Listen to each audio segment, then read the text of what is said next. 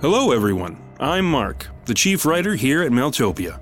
And I just wanted to remind you the sleep wake cycle is but one of a series of interconnected horror podcasts within the wide and weird world of Maeltopia. For Easter eggs, crossover events, and additional lore, please check out our other series The Shepherd of Wolves, Red Mother, Grimland, and The Damnation Machine. And be sure to check out our free content on our Patreon page for additional lore and stories. For even more Maeltopia content, consider becoming a patron. Starting for as little as $2 a month, benefits range from additional art, update videos, early episode access, our mini podcast series, October's Children, both written and full audio pieces, such as The Lost Library, Tales of Maeltopia, and The Weird Book. You can also gain access to our found footage show, the Weird Tape series, and even our Patreon exclusive, fully produced audio series, Devil's Clay. So, with all that said, I will leave you to the darkness.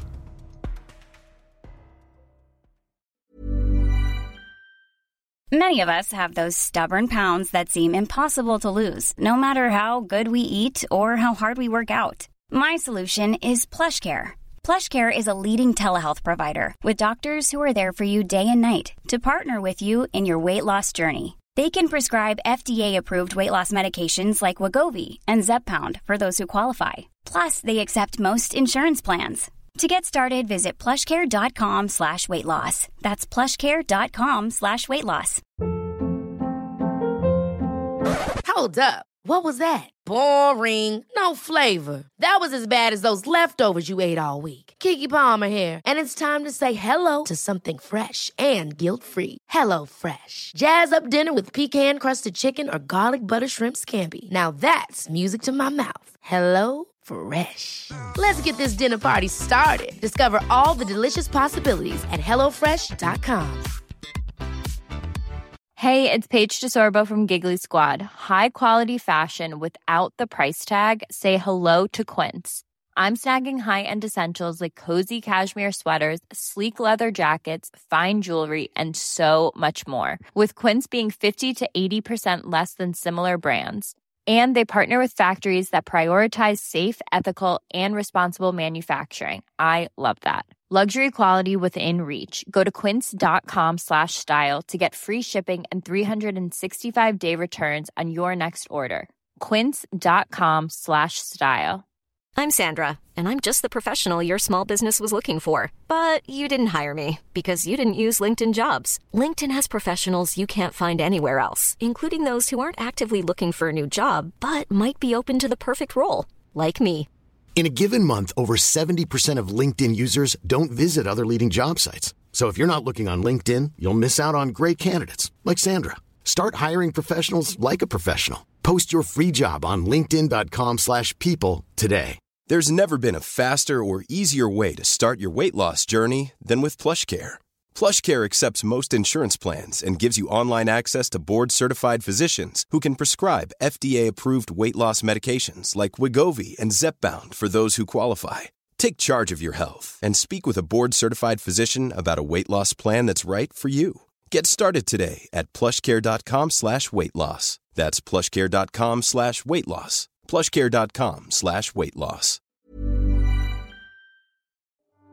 Rusty Quill presents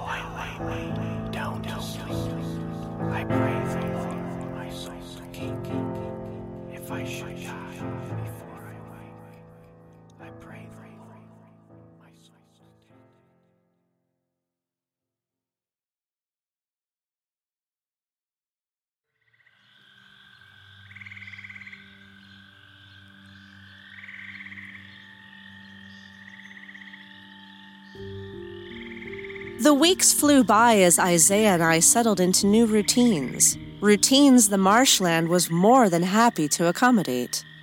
Turned out Emmett's Inn was once part of a massive preserve, the Threshold, as it was called, that included bird sanctuaries, boardwalks overlaying the deep waters of the swamp, and loads of conservatory structures that dotted the landscape.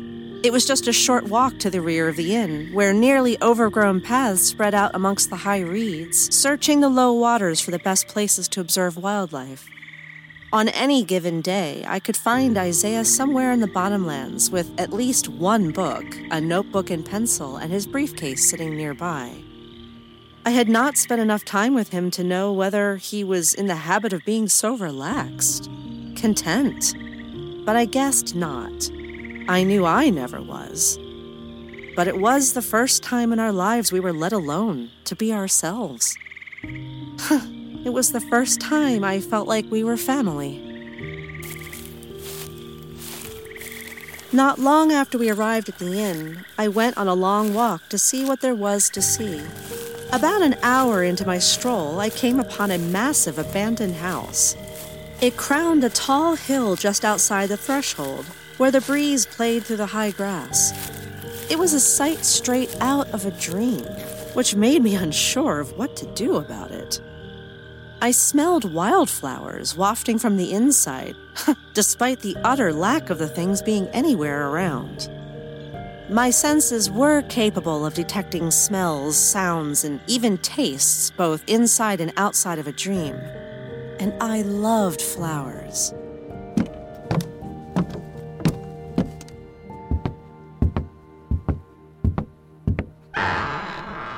Only slightly more run down than where we were staying, the house was every inch a derelict, but a sweet one. There was a happiness inside, mostly fled, but some part of it lingered. And I had a good idea where it was hiding.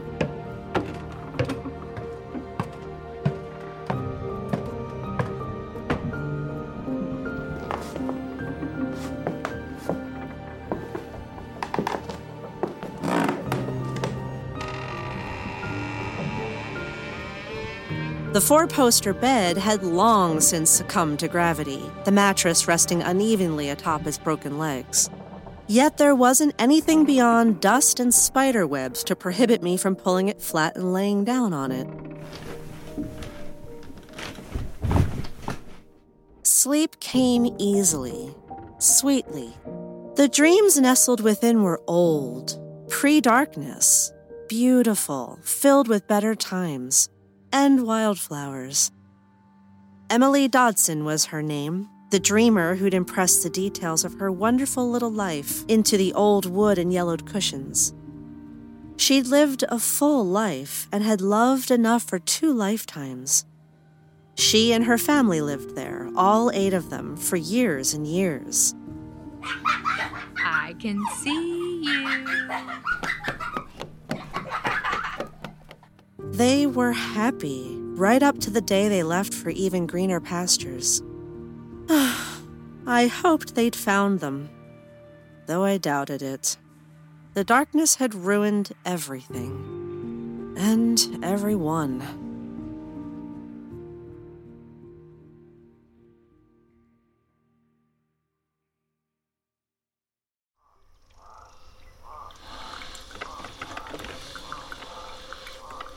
In the evening, Isaiah or I would make a great big pot of coffee.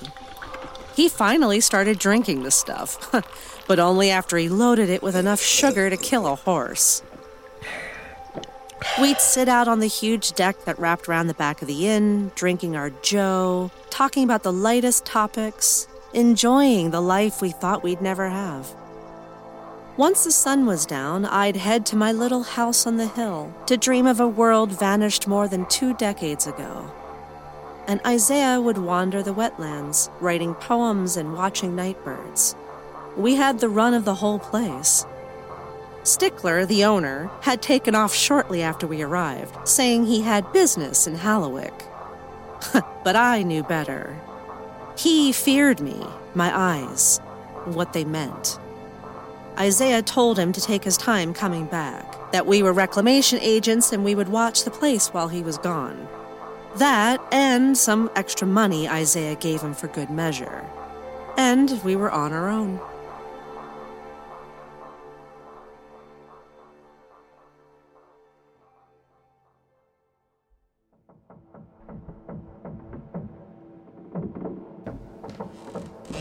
One evening, while I was sprucing up my bedroom in the abandoned house, accenting the atmosphere with smartly placed candles and some wildflowers I'd found out in the marsh, I caught sight of my shadow, pressed black and bottomless against the wall, where the candles had thrown it.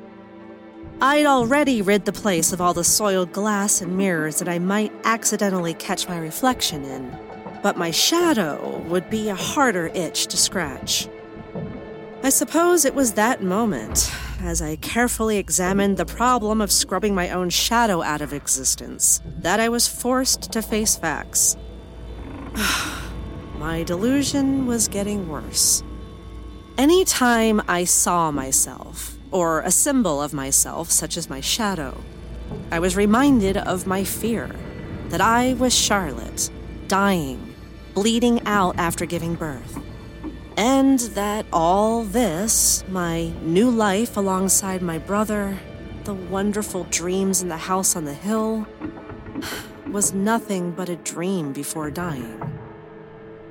I also realized one of the contributing causes, the truth I'd been keeping about our father, or at least what was likely our father. I didn't want to spoil it all bringing the past up, the rot we'd sprung from. But the guilt I felt over hiding the fact might as well have been the fuel for delusion. So, I finally decided it was time.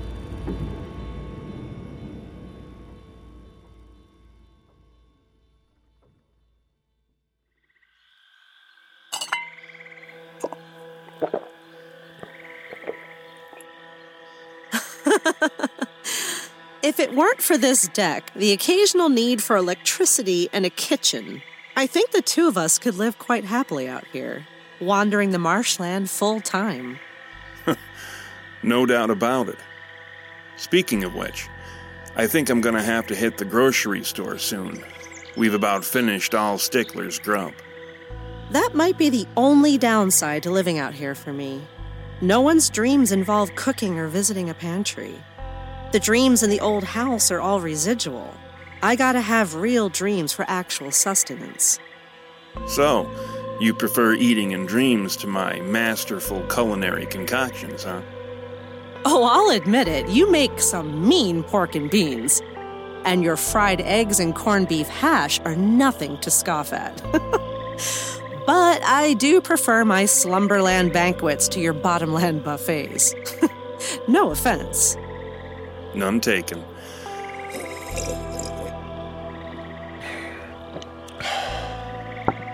But, uh. What is it like to sleep? To, um. to dream? Well, hmm, that's a big question. You've never asked anyone that question before, have you? Nope. Never had anyone to ask, really. It's always been just me and the exos. and you really don't want to get them going. Christ, they'll talk your ear off if you let them. I, um, I remember Dr. Karras back when we were kids at the lab. He said they were, I don't know, like little TV shows people watched when they were asleep. Apart from that, I, have read quite a bit on the subject, but never really talked to anyone about it.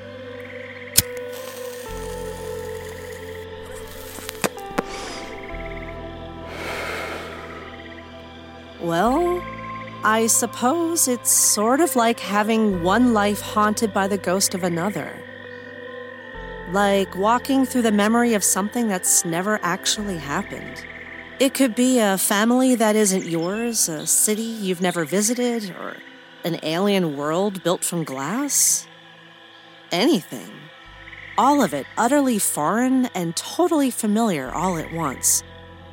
When you wake up, you might recall some of it, just fragments for most people. But in general, your waking life feels contaminated in varying degrees by the lives you've never lived. Sounds nice. To get a break from it all, I mean. I guess, uh, I guess that's why I like it here so much. Doesn't even seem real. All this freedom. Sometimes. Sometimes it's not all it's cracked up to be.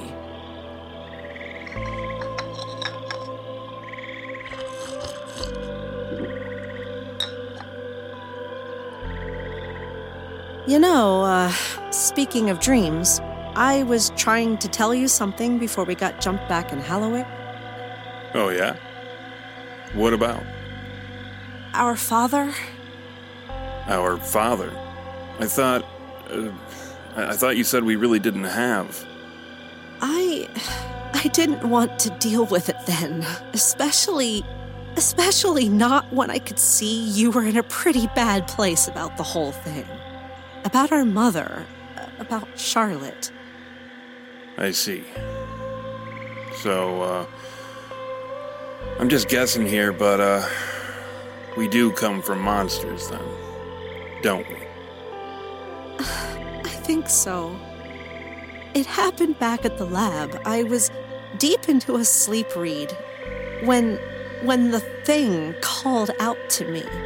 It never gave its name, but I got the impression it was pretty high up on the wakeless pecking order.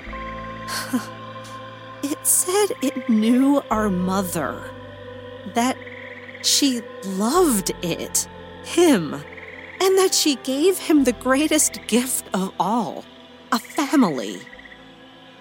Uh, I think. I think she was special to him for some reason. I woke up as fast as I could, and I never saw him again. And now you know as much as I do. I'm so sorry, Isaiah.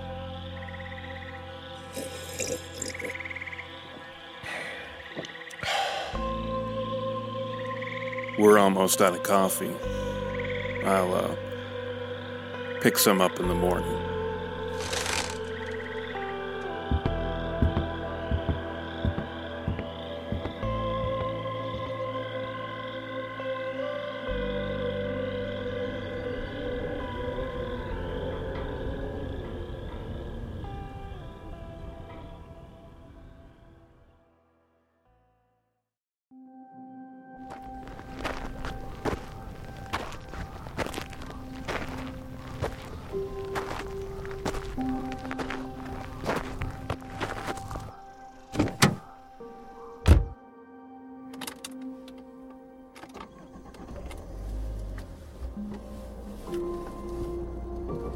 I didn't like leaving Romy all alone, but I needed to process what she'd said, and I always thought better behind the wheel.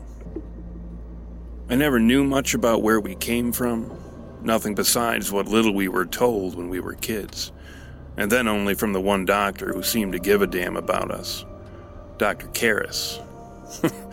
I don't even know his full name. Once they separated us, I was sent to train within the deep schools, where you didn't ask questions, and you sure as hell never got answers. Even after I moved up the ranks, graduating from Jericho, making the elite hit squads, getting chosen as a hunter for the Night Hand, I only managed bits and pieces of what happened to make me who I was. Apart from learning how to use my ability and then how to use the pale revolvers, I was a man without a history. Just a, just a hunter an occasional killer with a lethal set of skills. The past is simply a handle for the enemy to grab onto, to control you, was what one of my instructors used to tell us. All we would be hunter killers needed to know was what we were, what we could do, and how and when to act. I excelled because I exemplified that credo. There was no past for me to forget, save a sister they'd stolen from me years ago. And of course, the experiments they used to run on me, none of which I understood. Not then, not now. Just a big mechanical harness that lifted me high into the whitest, cleanest room imaginable, and the small bank of windows where they'd watch from. Romy never told me what they did to her. Whenever it was her turn to be dragged, kicking and screaming down the hall to the lab. Now I find out I'm not even human, which was what I'd always expected, to be honest. Once I was out on my own, hunting exos for the night hand, I did some looking into the night plague and Nuvek. It only made sense that I'd be inhuman, but I didn't know, not for sure. It's doubt what holds whole worlds together, keeps people in faith and self sustaining hope. Just the smallest amount of uncertainty can be the difference between sunny Jesus and the promised land and nothing, just mindless causes and effects. And I just got all the nothing I deserved my causes and effects. And all made perfect sense now what I was and what I did. I took joy in hunting and killing because. because I was a monster.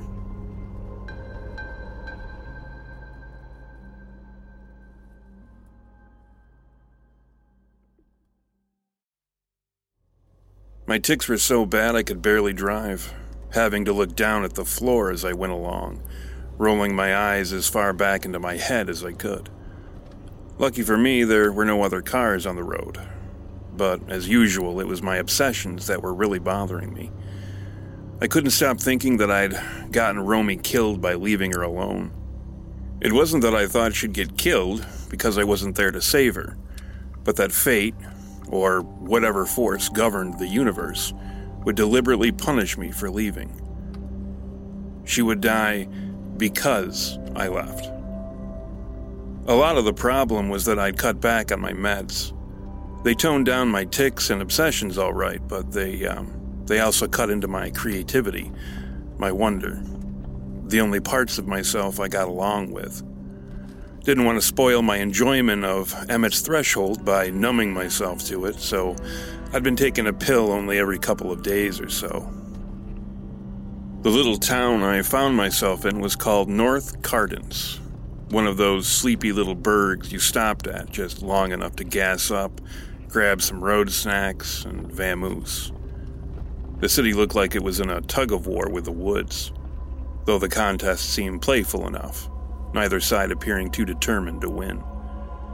It was the sort of place you stayed for the rest of your life, a bucolic haven against the cold steel and stone of big city living, where the banality of a rote little existence merged with the quiet joys of the countryside, making life's journey to nowhere a largely pleasant one. The scenery was doing a decent enough job at taking my mind off the bomb Romy had dropped on me I didn't hold it against her. It was, uh, it was the right thing to do, and she did it as gently as she could and with the best of intentions. I just wish she'd let me keep my uncertainty. The possibility that we were born from human beings and not, uh, not whatever the hell the Wakeless were. Still, if Sugar turned out to be genuine family, which it seemed he just might be, my uncertainty would start looking more like willful stupidity while the picturesque homes drifted by, house after tree after bramble, it suddenly dawned on me. Here I was, sulking about the truth Romy had been forced to carry around for years, all by herself. And when she sought to share the burden, I bolted for the goddamn grocery store.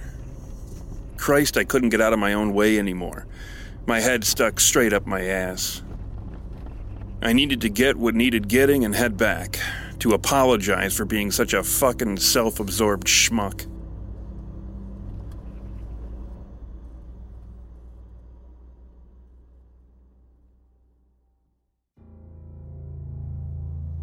It was precisely that self absorption that kept me from noticing sooner the bizarre mass slowly enveloping the city like an ephemeral tidal wave.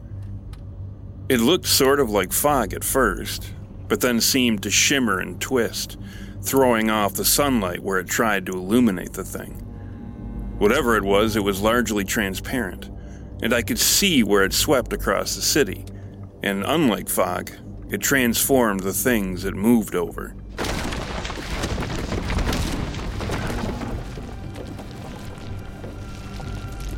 Each and every house took on a different look.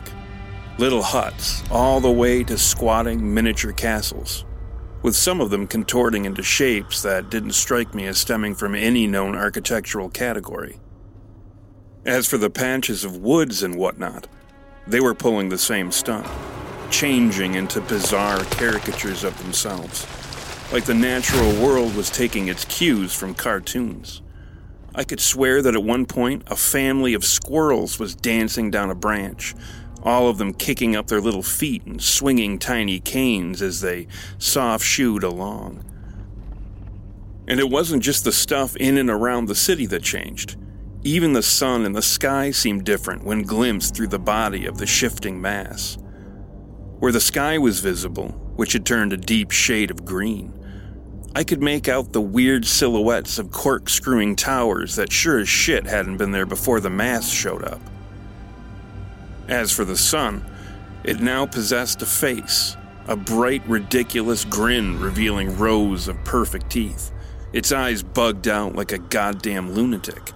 The fucking thing was even looking at me. I threw the car in reverse, the weird fog creeping too close for comfort. Shooting a look into the rear view, I could see people skipping, hopping, cartwheeling out of their infected houses, chasing after me, waving, smiles as wide and ridiculous as the sun's.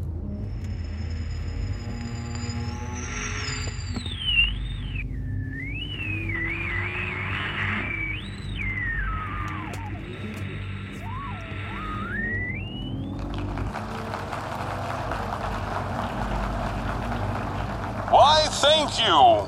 Thank you. Thank you very much. Wonderful. Another appearance from our handler. Whatever he wanted, I was willing to bet folding money that our little vacation was coming to an end. Well, well, well. Would you look at all that chicanery? All that roiling nonsense. See, I told you, Isaiah, the dim is really starting to get a bit out of hand. Wouldn't you agree? Which is why the two of you are being called in.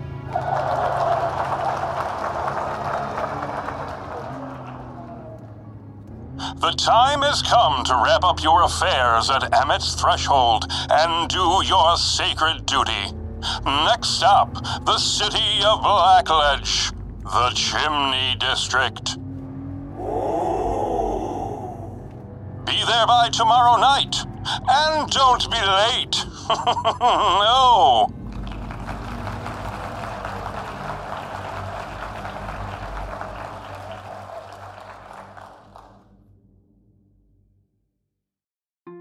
The Sleep Wake Cycle is a Maeltopia production. Today's episode was written by Mark Anzalone and performed by Kelly Bair and Mark Anzalone. The episode was edited by Walker Kornfeld. Sound production and editing was performed by Steven Anzalone. Check us out on Facebook, Twitter, and Instagram at Maeltopia. That's M A E L T O P I A.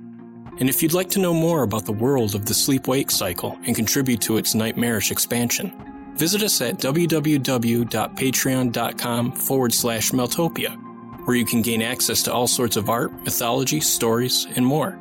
For more information about the sleep wake cycle and the larger world of Maeltopia, head over to maeltopia.com.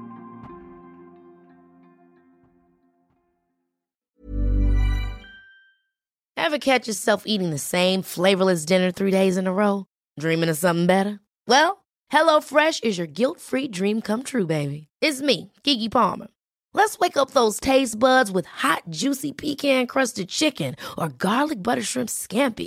Mm. Hello Fresh. Stop dreaming of all the delicious possibilities and dig in at HelloFresh.com. Let's get this dinner party started.